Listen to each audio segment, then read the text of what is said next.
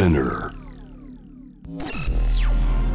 時代を切り開くイノベーター創造的思考未来へのビジョン人間の拡張こだわりの追求革新的なクリエーション。その道の先へ。Love to Innovation 通りすがりの天才昔はね学生時代はピザのね宅配もデリバリーもしてたことがある、えー、川田智ですけども JV イノベーションワールドピザの宅配やってた時にねシーフードデラックスのシーフード抜きでって言われてね えそれだとあのデラックスだけになっちゃうんですけどいいですかって聞いたこともありますね。川田智がお届けしてますけど。うんって顔してるけど。今夜は、えー緊急事態宣言下に入っていた東京でウーバーイーツで自転車配達員として働きながらドキュメンタリー映画「東京自転車節」を完成させた青柳拓監督をお迎えしています。はじめまして。はじめまして、えー東京自転車部監督の青柳です。よろしくお願いします。デラックスだけになっちゃうんですよね。シーフード抜くとねそうなんですね。聞いてなかった。ごめんごめん ごめんねごめんなんかだ台本ないことをよく言っちゃうんですよねはいいえいえ、よろしくお願いします。はいすいません。でもあれでしょドキュメンタリーも台本はないもんね基本的にねそうですね。大枠はあるんですけど、ううんん。細かくは決めなかったですね、今回。そうだよね、はい。いやまずはね作品を作り終えてくれてありがとうと思うしあの現代をね映すものとしてとても僕は優秀だと思ったしすごい切実なんだけどちゃんと青柳君の主観とね個性が相まってなんか過酷すぎる情報って見れないんですけど、うん。なんかやっぱ見ちゃうね青柳君の。あーありがとうございます。やっぱ本当舞台がコロナ禍っていうのうん。はすごく切実なものなんですけど、うん。やっぱり楽しんでもらいたくってうん映画作りたいなと思って作りました。今日はねその例のカバンも持ってきてくれてるし、はいあとキャンペーンでねその自転車のあの映画のキャンペーンのピンクのね。あのキャンペーンのなんてパッケージというかはい、ラッピングをして。もうやってくれてますけど、で自転車で来たんですか今日は？ああそうなんですよ。自転車じゃなくて電車で来ました。あ電車来た。それもまたすごい、ね、すいません。この格好で。あそう、はい電車に揺られてきました。あこれね折りたためるんで、うん。ちゃんとあのマナー守ってあ電車の中で持ってきました。広げずに。はい。電車で来たい気持ちがあったんですけど。なるほどね。はい大丈夫ですえー、ということはえ今で東京に住んでるんですか？今はいあの東中野に住んでます。あそれ加納君の家じゃ加納君の家じゃないですか？あ加納君の家はあのまたか変わったんですけどあそうなんだはい沈没家族の舞台はうん。東中野ですけど、うんうん。まあ僕もはいそこに住んでますね。そ映画館が近いのでとてもいいところだし新宿にも近くって自転車で配達行くのも便利っていうあ新宿テリトリーでしたもんね。そうですね。新宿やっぱりいっぱい人がいるしお店も多いのでとっても稼ぎやすいですね。このね青柳君が監督でもあり撮影も一部されてるし、はい。えードキュメンタリーって主演って言い方する？あでもいいんじゃないかなと思います。主演だよね。はい、はい主演です被写体自分自身を被写体にして、えー映画をね、は作り上げたわけですけど、はい。えー今映画を封切りしてから何ヶ月か経ってますけどそうですどうですか感触は？半年近く経つんですけど、えーあの本当あの小さい映画なのでなかなか広がりは難しいんですけどじわじわじわじわあの知っていただけてるような感じでやっぱりあのお客さん見てくださった人は、あのまだまだコロナが続いている状況の中でこう映画作ったのは2020年の4月なんですけど、まだ続いているので、その地続きのような形でうん。こう切実さをとなんかこう面白がってそのなんか両方感じながら見ていただけてるのかなと思います。青柳君は映画学校を卒業してでもはい。その映画学校にかかった学費がね奨学金であってそれがね、そうですね。まあ、借金し。奨学金を借りて奨学金ですよね。はい。で、えーまあ、借金がある状態で本当にいろんな意味で切実であの映画の題材も欲しいしお金も稼がなきゃっていうことでね、うん。取り組んだと思うんですけど何でしょう。その借金、まあ、550万というとてもええ。大きな数字ですけどそれはもう作品公開したらもうリセットされましたか？ああやもうその意気込みでやったんですけど、うん。まだ返せてないです。うん。はい。それはなのかな？収益とその何でしょう、そうですね。入金がちょっとタイムラグがあるんですかね？うーんといってもまだお客さんすっごいいっぱい入ったわけじゃないので宣伝費とかもやっぱりかかるし、配給の人にもついていただいてるので、うんうん。そういうこうお金もいっぱいかかるので なかなか返すっていう方向まではまだいけない状態ですね。今日もプロデューサー来てないしね。そうですね。忙しくってすいません。そうなんかあれだよね。そのその女性もなんかさあすごい入ってる映画だったら多分来てるなと思って。それもねなんとなく伝わってきましたけど。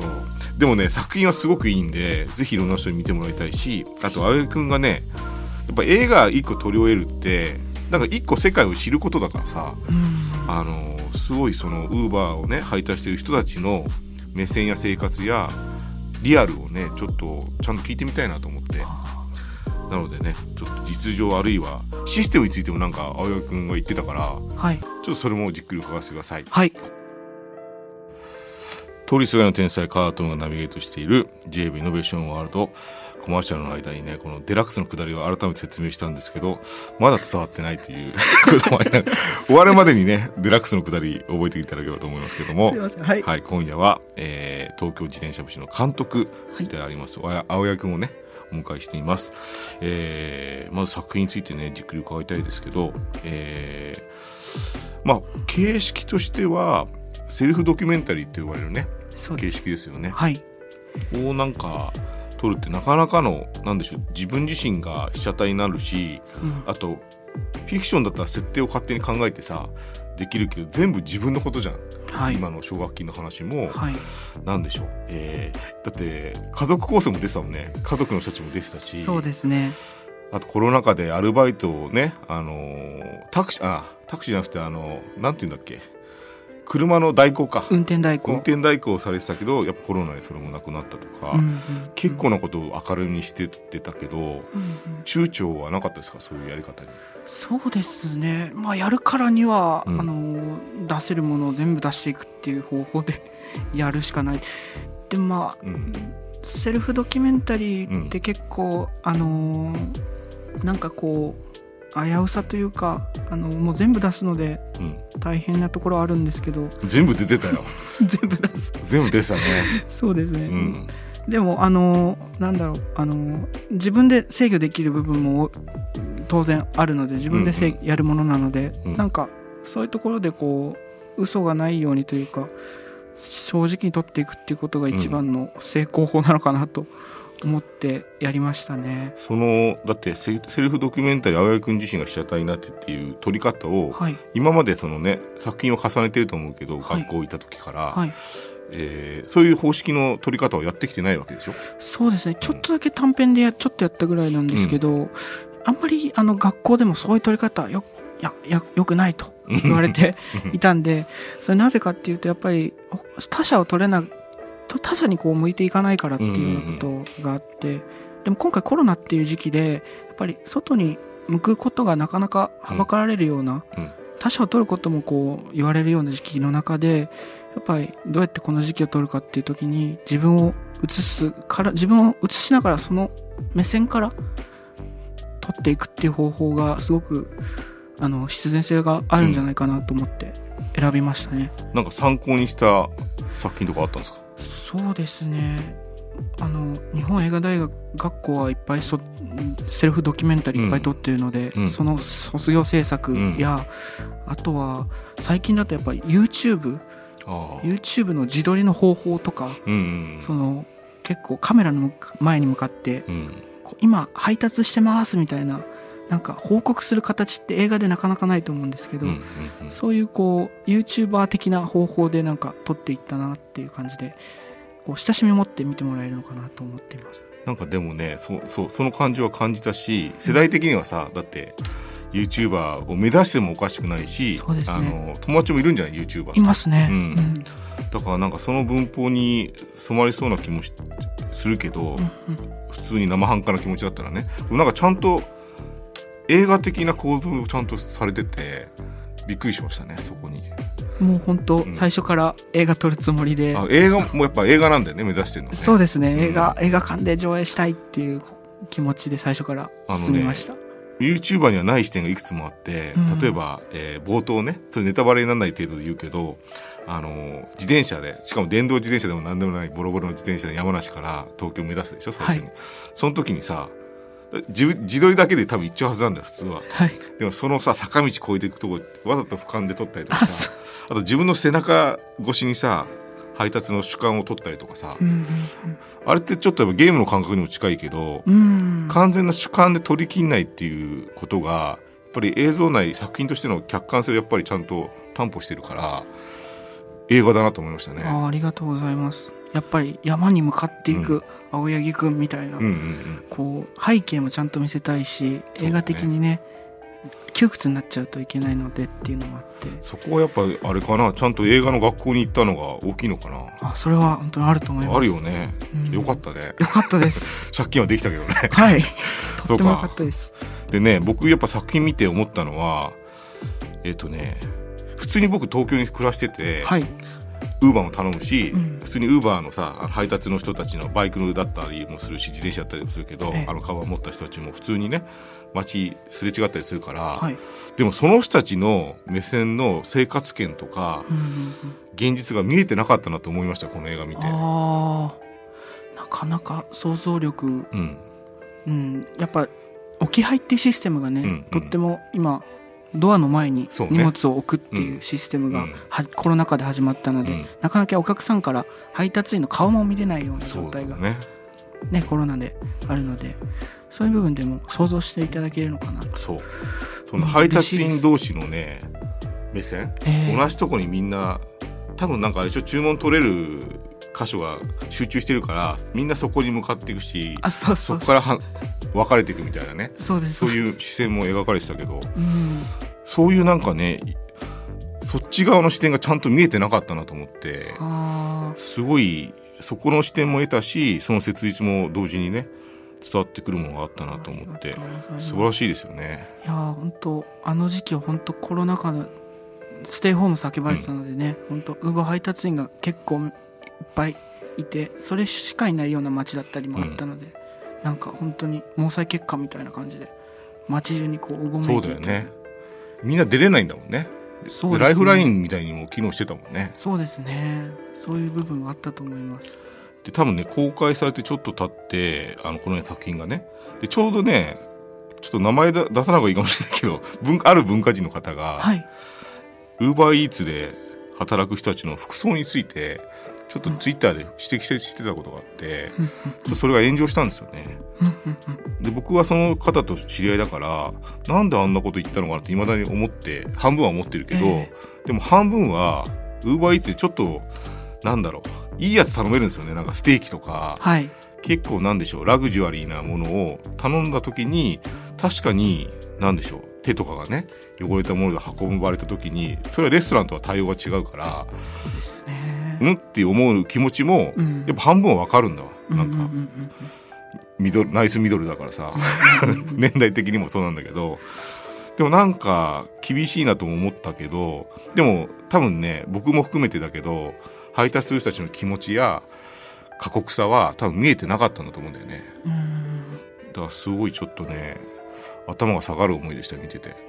ああそうですかいやありがたいですね。でも本当ああやってこうこうツイートしてくれたことであの、うん。僕もこうこう伝えられたそうだよね。リプライでね。はい、させてもらって、あのこういう状況なんですよっていうことをこうなんかうん。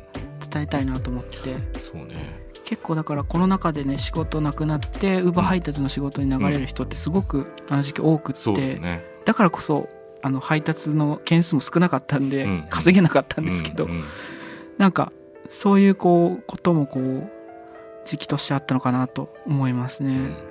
あのウーバーイーツもねもう利用者としてはありがたいサービスなんだけど、うんうんうんうん。やっぱりそのシステムの中で働いている人からするとなんでしょうその賃金面あとは社会保障面なんか事故った時のこととかね。いろいろ不備があるとは思うんです。で、はい。それを実際働いてどう感じますか？そうですね。やっぱりあの大きな事故はなかったんですけどやっぱりスマホホルダーが盗まれたりとか、ああるんだ自転車のパンクとかいっぱいこう予期せぬ事態がいっぱい起きるパンクは予期予期できるんですけど思った以上に多くってパンタイヤ自体を変えたりとかすごい大変パンクのシーンあったね。あって。すごい積み上げてきたお金が一気に減っちゃうね。一気に減っちゃうんですけど。辛いねそういうのはまあ分かってはいるんですけどその全部自腹でうん。で怪我してもあんまり大きなあの保証はいただけないっていう状態なので、まあ、自己責任あの個人事業主ってやり方なのでそういう部分あるんですけど、うん。やっぱウーバーイーツはいの仕事がないと僕たち個人事業主としてやっていけないっていうのはなんか本当の個人事業主じゃないというような気がするので、あなんかこうパートナーとしてのなんかうん関係性っていうのをもっとうまくできないのかなとは思いますけどね。ああのそのウーバーのねシステムを一方ではうまくできてるところもあってえー、すっごい。はい。だからミッション的にさあと何回配ったらどうなるみたいなゴールドとかもあるんでしょ、そうなんです。そそこのなんかシステムとなんかデス・ストランディングっていうゲームはあのデリバリーのゲームなんだけど、はいそこのシステムもね高揚感あるんですよ運んでて。ありますね。あれってやっぱ隣り合ってますかねシステムの。あの本当に到達してあの報酬がねあのウーバー配達もつついてお客さんに届けた後すぐお金がもらえるんですね。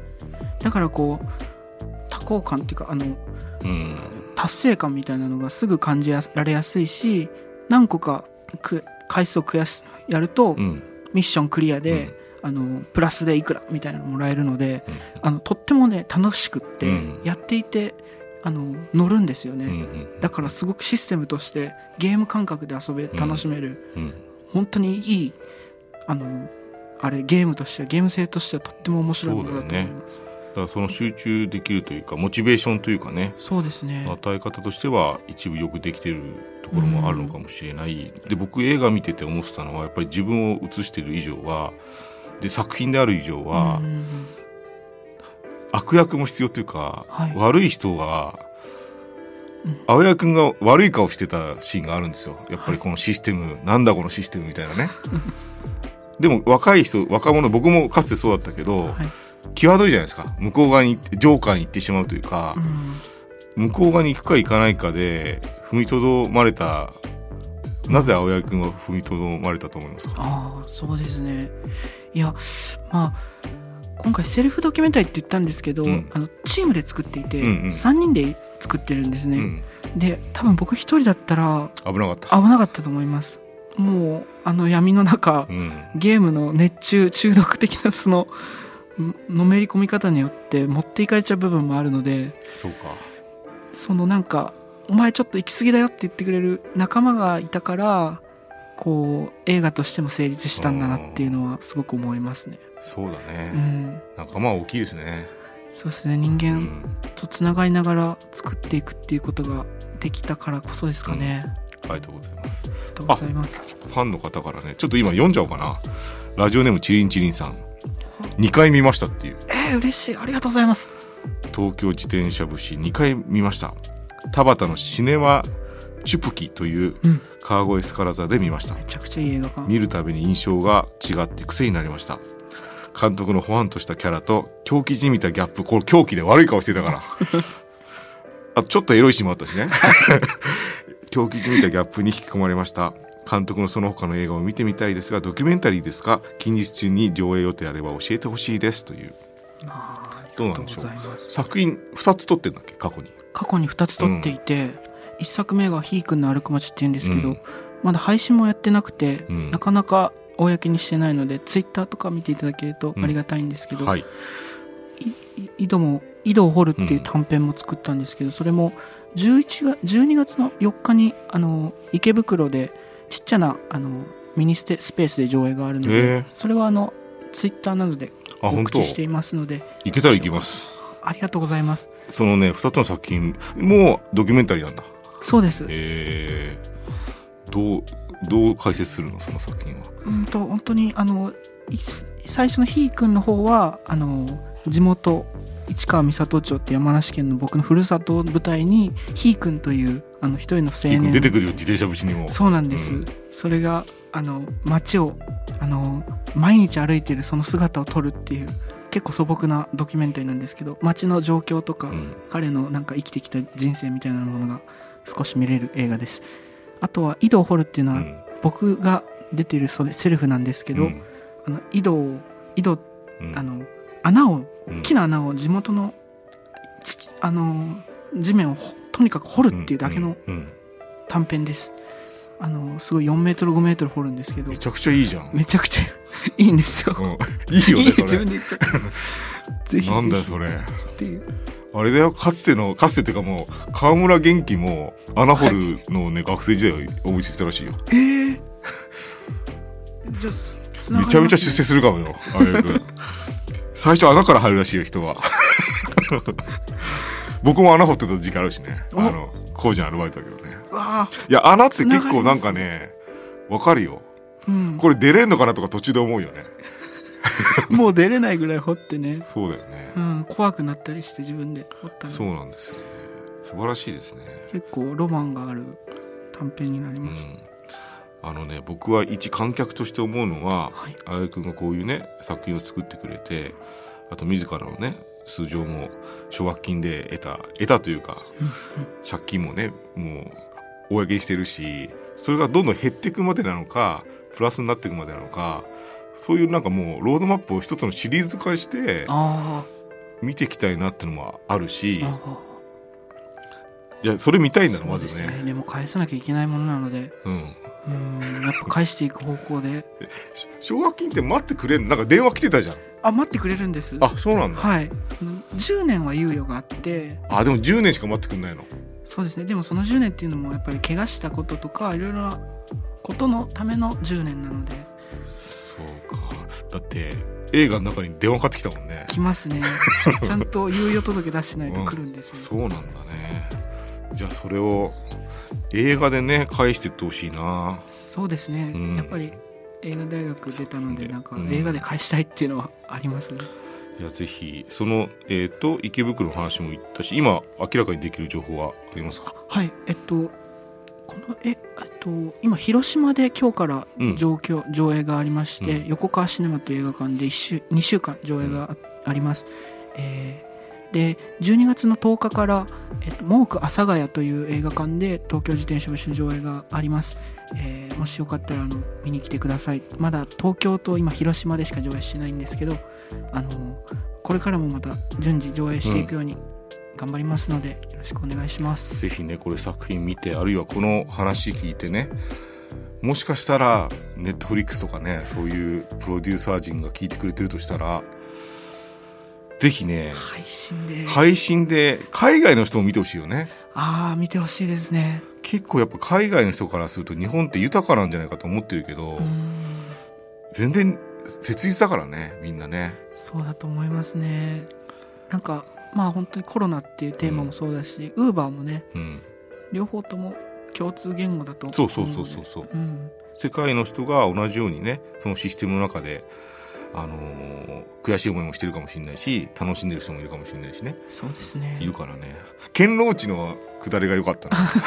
堅牢地さんに見ていただきたいです。堅牢地のさあのあれなんだよね。アルバイトから帰ってきてウーバーから帰ってきてで土くんの家で堅牢地の、ね、映画見てたの？いやあの堅牢地さんがちょうどツイッターであのあのめニュースで出てていて。そうそうそれであの。堅牢地さんはずっと貧困を描いてたねそ人だから。ウーバーイーツにねでもすごい酔っ払ってさ堅牢地批判してたでしょちょっしてましたね。と あれいいシーンだよね。大好きなんですけど。いいやわかるよ。大好きだけどでもやんなきゃいけないんだよっていうかねこっちはね。こっちは。働かなきゃこっいけないちはお金返さなきゃいけないんだっていう気持ちとね。そうですね。そこのあ僕ね一個ちゃんと聞きたかったのがドキュメンタリーの力は何だと思いますかっていう、ドキュメンタリーの力ですか、うん、ドキュメンタリー作品映画の力というか。あえーでもえ,、うんえっと映画はこう作るものだと思っていて、うん。僕はやっぱ映画館でかける限り娯楽作品だというふうに見てほしくって、うん。なんかやっぱりそこでやっぱ地続きである現実と地続きである映画を作るドキュメンタリーっていう方法はなんて言うんだろう。そのなんか現実をいいなんかうん。うん、こう一つのこう提案というか現実を生きる一つのこうなんかああ案というかその手うんうん現実面白がるっていうとむず語弊があるかもしれないんですけど、こう結構切実な状況が多い中ですけど、うん。それをこう逆転させるこうなんかこうパワーみたいなのがこう使って取ってる部分があってうん。それをこう何かこうそのパワーがどう影響するか分かんないですけど、こううん見てくださった人にうーんなんかこう、うん次の次の行動に移すための何かこう起爆剤みたいなことになる映画になったらいいななんて思いますけどね、ちょっとパワー難しいななんか。そうですね。現実を映してるっていうところで、それを映画にしてるっていう、うん。その事実うん。が何かこうパワーの何かこう、うん。きっかけになるのかななんてちょっとうまく言葉に言えなくてすいません。いやもうね目つぶって言葉をひねり出してる感じがでも本当その通りの作品だと思います青柳作品は。はいありがとうございます。ありがとうずっと応ございます。援します。ありがとうございます。はい、えー、またじゃあ新作撮ったら来て。はい来ます。あのーはい。はい。連絡先交換しましょう、ありがとうございます、えー今夜は青柳拓監督をお迎えしました。以上ロードトゥイノベーションのコーナーでした Innovation World. Innovation World